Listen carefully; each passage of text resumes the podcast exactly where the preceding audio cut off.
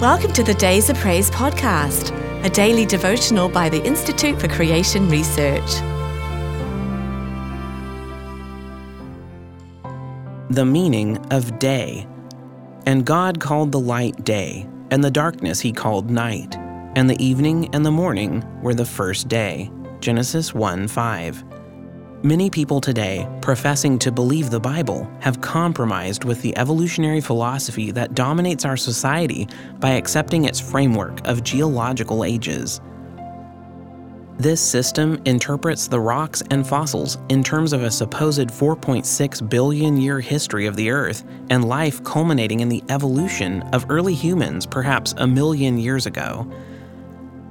In order to justify this compromise, they usually say that the days of creation really correspond to the geological ages, arguing that the Hebrew word for day, yom, does not have to mean a literal solar day. Oh yes, it does, at least in Genesis one.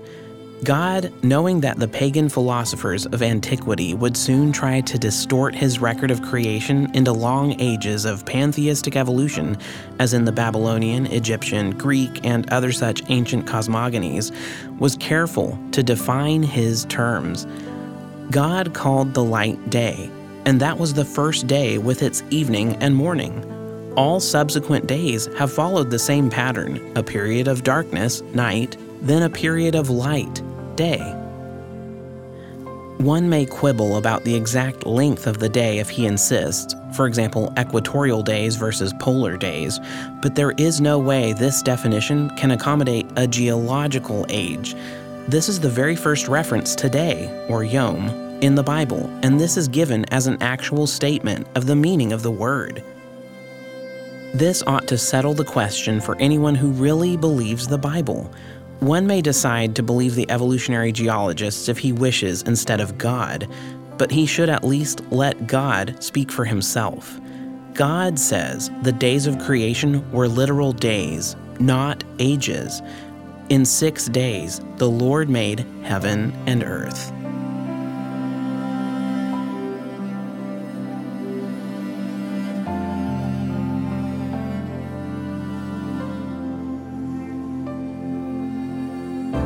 If you've enjoyed today's devotional, be sure to subscribe wherever you listen to podcasts, and please rate and review so more listeners can find us. To support I C R's ministry, visit icr.org forward slash donate. Your gift of any amount helps us reach others with biblical truth and encouragement.